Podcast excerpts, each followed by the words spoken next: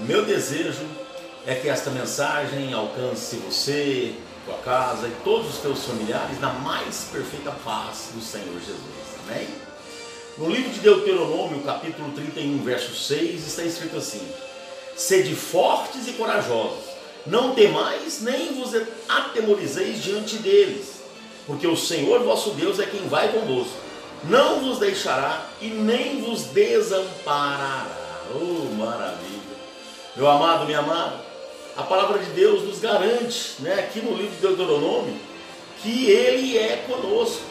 E Ele pede para nós aqui algumas coisas. Ele pede para nós sermos fortes, pede para nós sermos corajosos, pede para que a gente não tema, né? E pede também para que a gente não atemorize diante deles. Deles quem? Dos problemas, das dificuldades, né? Das situações difíceis dos obstáculos que porventura surgem na nossa vida, que surge mesmo né, durante o nosso dia a dia, né, alguns problemas. Mas o Senhor Jesus está falando para nós termos fortes, corajosos, não temarmos e não termos, né, é, não atemorizar, não termos medo. Oh, meu amado, Ele garante que Ele é conosco e não irá nos desamparar. Olha que promessa maravilhosa.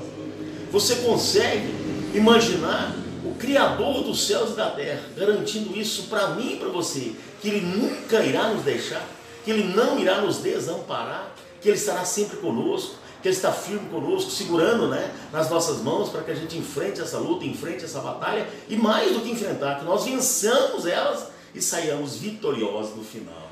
Que maravilha, meu amado, minha amada.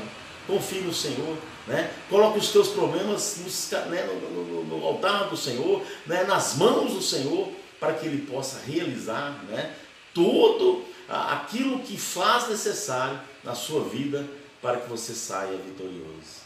Que você tenha um dia abençoado, né?